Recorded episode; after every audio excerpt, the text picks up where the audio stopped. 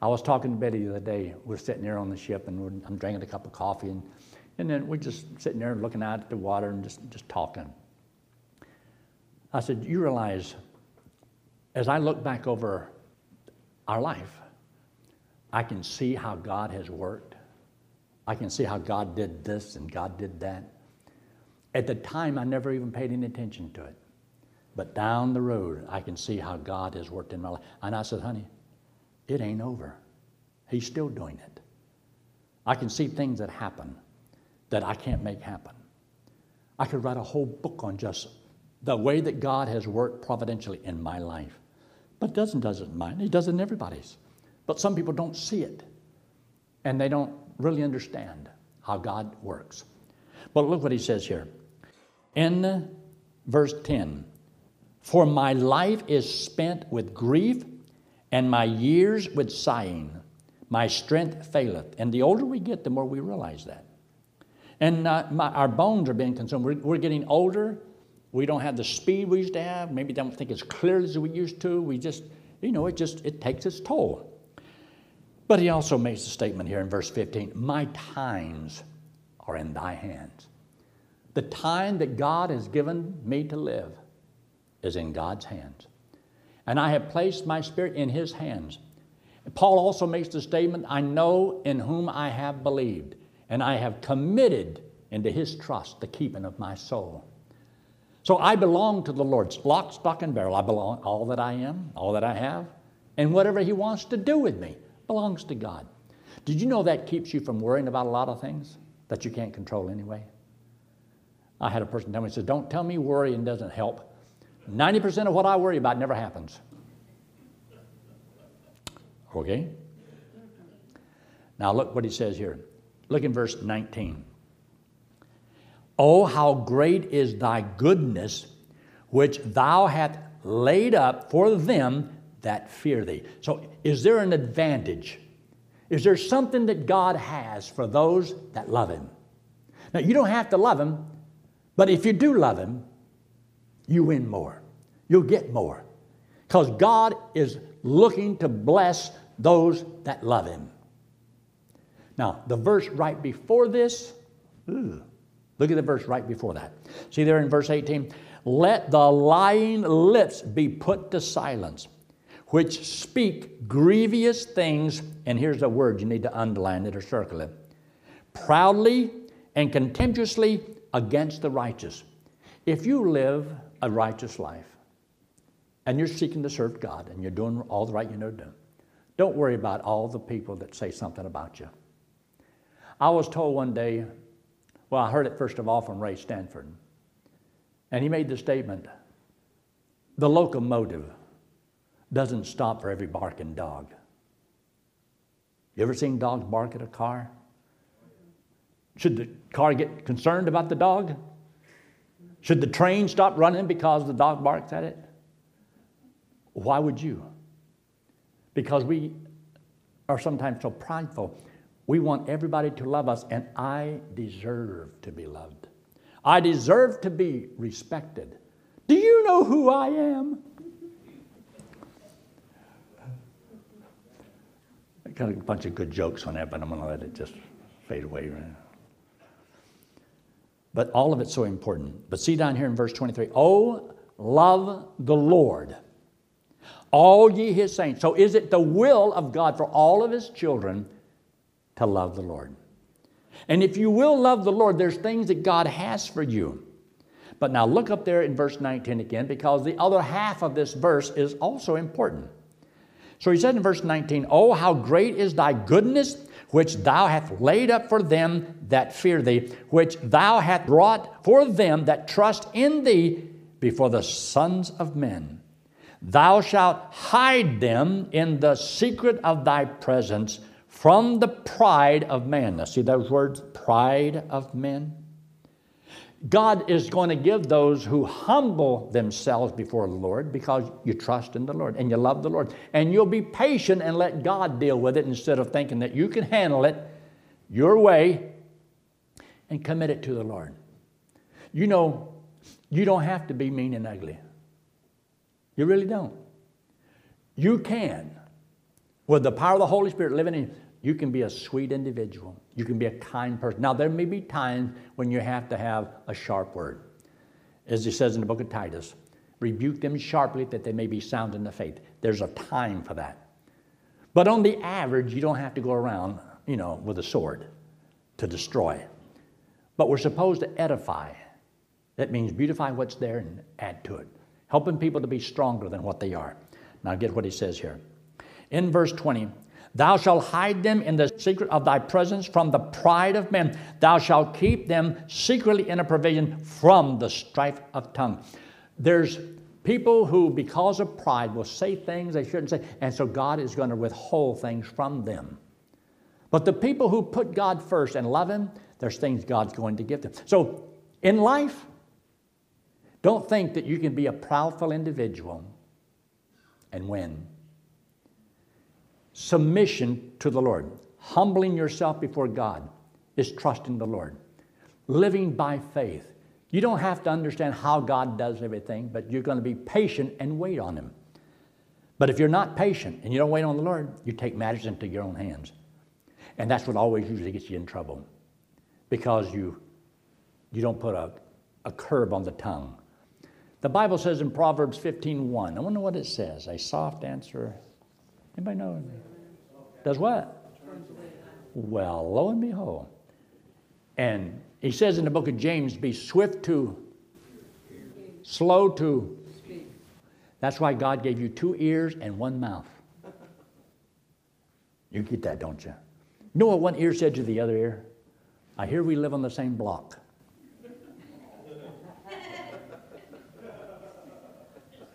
Well, I'm glad somebody appreciates a little wisdom here and there. Yeah. Oh man, what am I going to do with y'all? Proverbs 8:13. I don't know if we looked at that one yet, but I want to. Proverbs 8:13. Yes, I think I did show you that verse. And the reason is because the, the verse that follows it just simply talks about counsel is mine. Listen to what God has to say and realize that He does counsel us. Uh, look in the book of 1 Timothy, chapter 3. 1 Timothy in chapter 3. There's an interesting verse here that you need to be aware of. It's in the Bible. It deals with the office of a, a pastor, a bishop, an overseer, an elder. And as it goes down through here, it kind of gives you some of the things about, well, what he ought to be like. And he says here in um, verse 1 This is a true saying if a man desire the office of a bishop, he desire for good work. A bishop then must be blameless, the husband of a beautiful wife. Well, I thought I'd slip that in there. You didn't know that was in the Bible? That's in the Greek. But then you go on down here, and it says here in verse 6 not a novice. Now, what in the world is a novice? What's a novice? A what? Well, I don't know if he doesn't know anything. He can know something. But it's, it's generally it's a, a new believer, one that's not really grounded, solid, proven, because he's going to have a lot of pressure upon him. I'm the pastor of the church. It doesn't mean that I'm a know it all. I know a little bit. But I've been preaching for almost 50 years. That, that's a long time, any way you cut it. So, just that time has given me quite a bit of experience. There's possibility that I have faced a lot of things that a lot of preachers have never faced if they're only been in the ministry a year or two years or three years. But what God says is be careful of putting a person into a position too soon for one reason Satan can get an advantage of him. Why? Because of P R I D E. Man, look at me. I'm somebody. I know how to do it. I'm the man. And you'd be surprised how quickly you can be exalted and lifted up. But to be honest with you, in the beginning, I didn't even want this job. We know. always one. There's always one. There, there's always one. But if I take a responsibility, I realize that I'm, I've got to submit myself to the leadership in the church. I had to submit myself to a doctrinal statement. I had to submit myself to what God says to do concerning the church and teaching and training. Now, pride would make me want to do, I want to do everything. If you'll stay right here long enough, you realize I don't want to do anything. and the more I don't want to do, the more I wind up doing. Have you ever found out the more you delegate, the more you wind up doing? They will say, inspect what you expect. So the more I delegate, more I got people I got to inspect. Are you doing the job? Are you doing the job? Are you doing the job? Everybody has accountability. But some people want position so that they can be served and looked upon as some great individual. But when you have the right attitude, you're trying to find a way how can I serve other people? How can I get them involved in the ministry? How can I help them to become strong? It's all about trying to get them closer to the Lord. Can I get close enough to them that I can rebuke them if I need to? and say things to them to help them. Or if I see something in their life that doesn't need to be there, can I be strong enough to say, look, that's wrong. That needs to stop. You're going to ruin your testimony. You're going to lose your husband. You're going to lose your wife. You're going to lose your kids if you don't pay attention to what I'm telling you. So, can you love them enough that you can tell them even if you lose them? If you don't love them enough, then you won't be able to do it. You have to love people enough that you may have to hurt them. That doesn't make any sense at all, I know. But if you had children, you understand what I'm saying. And almost everybody in here has had children. If you think you know it all, wait till those little darlings get to be teenagers. They'll tell you and show you you don't know anything.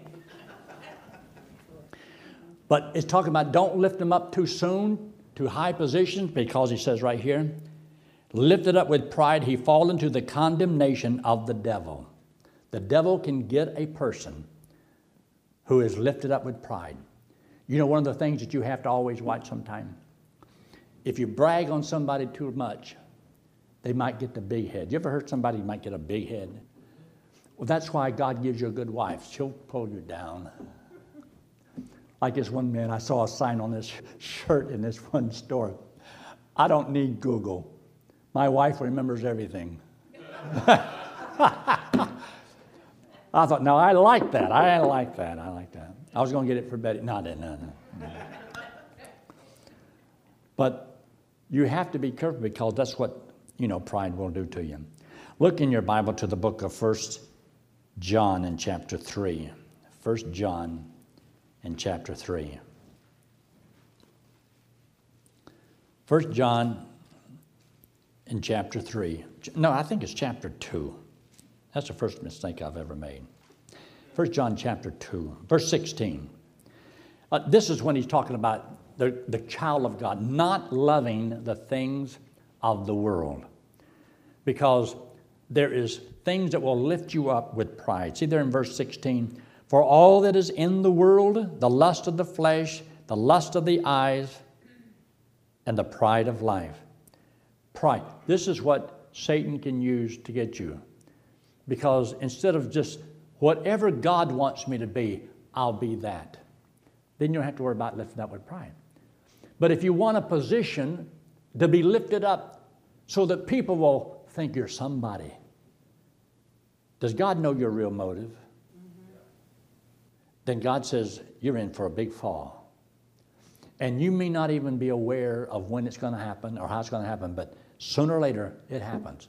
Uh, this is why I believe that in all the things that goes on in life, temptation, when you get too big for your britches, do you know that the Lord can allow you to be tempted and reveal to you your sin of pride? Because you'll fall. You'll yield to the temptation. And that's why also you'll find out that when somebody can irritate you, that you can lose your testimony that quick and inside of it, it makes you feel ugly. Sometimes it's like, you know, somebody playing ping pong back and forth inside. And it makes you feel sick, nauseated at yourself because why I said that or why I did that. God will allow you to be humbled. He'll allow you to make a lot of mistakes because he, pride exalts. But God will let a prideful man go through so many things to show him it's pride, pride, pride. I hate saying these words. I'm sorry. I was wrong. I hate it so bad, I try not to do anything that I'll have to apologize for. Don't that make sense? Or, I was wrong. I would rather not be wrong, so I need to be right. So you need to be careful. Dr. Hudson put it this way one time. He says, Unless a man toots his own horn, it will remain forever in the state of untootedness. Do you ever feel like you need to toot your own horn? You do have to be careful about tooting your own horn. Look in James in chapter, uh, let's see, James chapter 4. James chapter 4 has got quite a bit. I just want to show you right quick uh, so that you can understand how you're supposed to resolve the conflict. He starts off the fourth chapter about a lot of wars and fightings and so forth because of, of pride. That's what it does. And it kind of antagonizes that old Amalek that lives inside of you. You know that old sinful nature you have? It don't take much to stir him up. So he makes this statement as you go down through the fourth chapter. He says here in verse 6 But he giveth more grace. Wherefore he saith, God resisteth the proud, but giveth grace unto the humble. That's what God does. In other words, he gives more power, more opportunities, things you maybe didn't deserve, but God gives you grace and the desire and the power to do the will of God. But when you lift yourself up in pride, you see, grace is the desire and the power to do with God. But whenever you lift yourself up with pride, that grace is like, I don't have that power and that desire to do what God wants. I want to do what I want. And when you do what you want, then you bring upon yourself the chastening hand of God. And this is why so many people are chastened. Look in verse 7. Submit, submit I know we don't like that word. We wish we could just cut it out of the Bible. Submit yourselves, therefore, to God. How do you submit to God? Resist the devil, and he will flee from you. Because you see, in verse 6 of chapter 5, ye have condemned and killed the just, and he doth not resist you. You can do the wrong, and there's times when the devil is going to try to lure you and you re- resist him. There's times when you're going to want to do that which is against God and God is going to resist you. So I was talking to somebody and they asked me, says, How long have you and your wife been married? I says, In June it'll be 55 years. I says, She married me, but you know, it wasn't all her fault. It's because when I poured on my irresistible charm. Now, I say that in humor. I don't really believe that I have irresistible charm.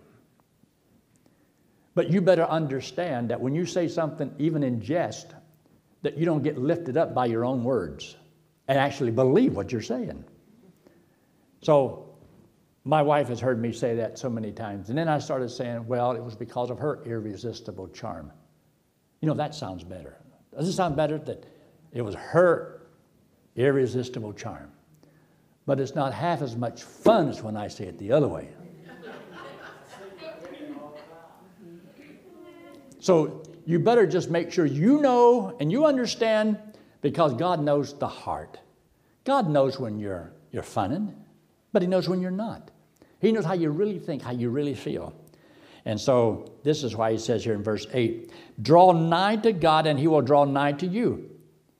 And that's because of being humble, submitting yourselves to God.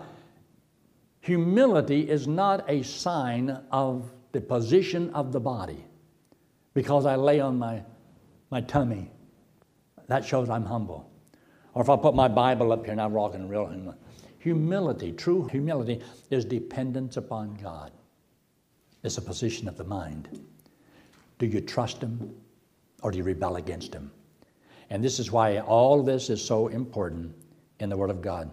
Now, I want to close with this, but look there in the book of Romans, the book of Romans in chapter 12.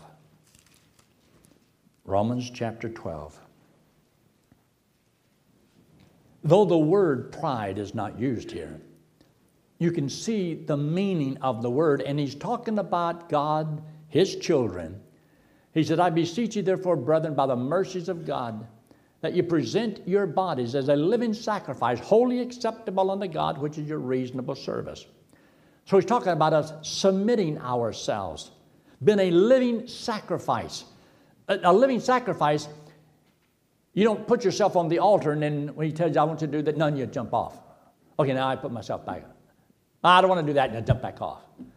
A living sacrifice is supposed to, this is my life. I, I give my life to the Lord. And Lord, you're free to do with me whatever you want to do. So he said, then this is your reasonable service. Then he said, and be not conformed to this world, but be transformed by the renewing of your mind, that you may prove or discover whether that good and acceptable and perfect will of God for your life. And then in verse 3 For I say, through the grace given unto me, to every man that is among you, not to think of himself more highly than he ought to think, but to think soberly according as God hath dealt to every man the measure of faith. See, God has a ministry for every one of us. And as you and I read and study the Word of God and commit ourselves as a living sacrifice, not to be conformed to the world, but be transformed by the renewing of our mind so that we can develop faith in the Word of God. Faith cometh by hearing, and so as we read and study the Bible, we'll have faith to do with our life what God wants us to do. And He says that's what He wants for every one of us not to think of yourself more highly than what you ought to think. You are a child of God, but you have an old sinful nature dwelling within you that loves the position of pride. Look who I am, look what I can have, what I can do, and I want my own way. And you'll have to battle that all the days of your life. Now look in verse 16. Verse 16. Be of the same mind one toward another. Mind not high things, but condescend to men of low estate. And then notice this be not wise in your own conceit, thinking before you do something. Have you heard of somebody that's conceited? That person's conceited. I wonder what it means to be conceited. Be not wise in their own conceit. Thinking of yourself that you're better than others could it be? But if we take God's word as He lays it down, you can't see any good thing from being a prideful person. That means a person who wants to live their own life apart from God. That's prideful. A person who always wants to argue, challenging God. This is what makes it so hard to submit well, the man submitting to God is just as hard and difficult as it is for a wife to submit to her husband. There's no difference. And it's just as hard and difficult for the children to submit to the parents. Every one of them has to do what God says, and nobody wants to do it all. Wouldn't it be neat if we were all submissive to the will of God? Boy, the harmony and peace and joy we'd all have. But we have that little thing inside of us that says, Never, never, never. You can't make me. I remember old Gilligan's Isle one time. I turned that stupid thing on and he was saying, You can't make me, you can't make me, you can't make me. And they did for some reason. I don't know what it was, but they did. He watches Gilligan's Isle. Look up here. Let me show you this. In case you've never seen it before, this is you and me. And this is sin. We all have sin on us. The Bible says that God loves us. Going to heaven has nothing to do with us loving God, it's God loving us. And He loves us so much but He hates our sin, but He loves us.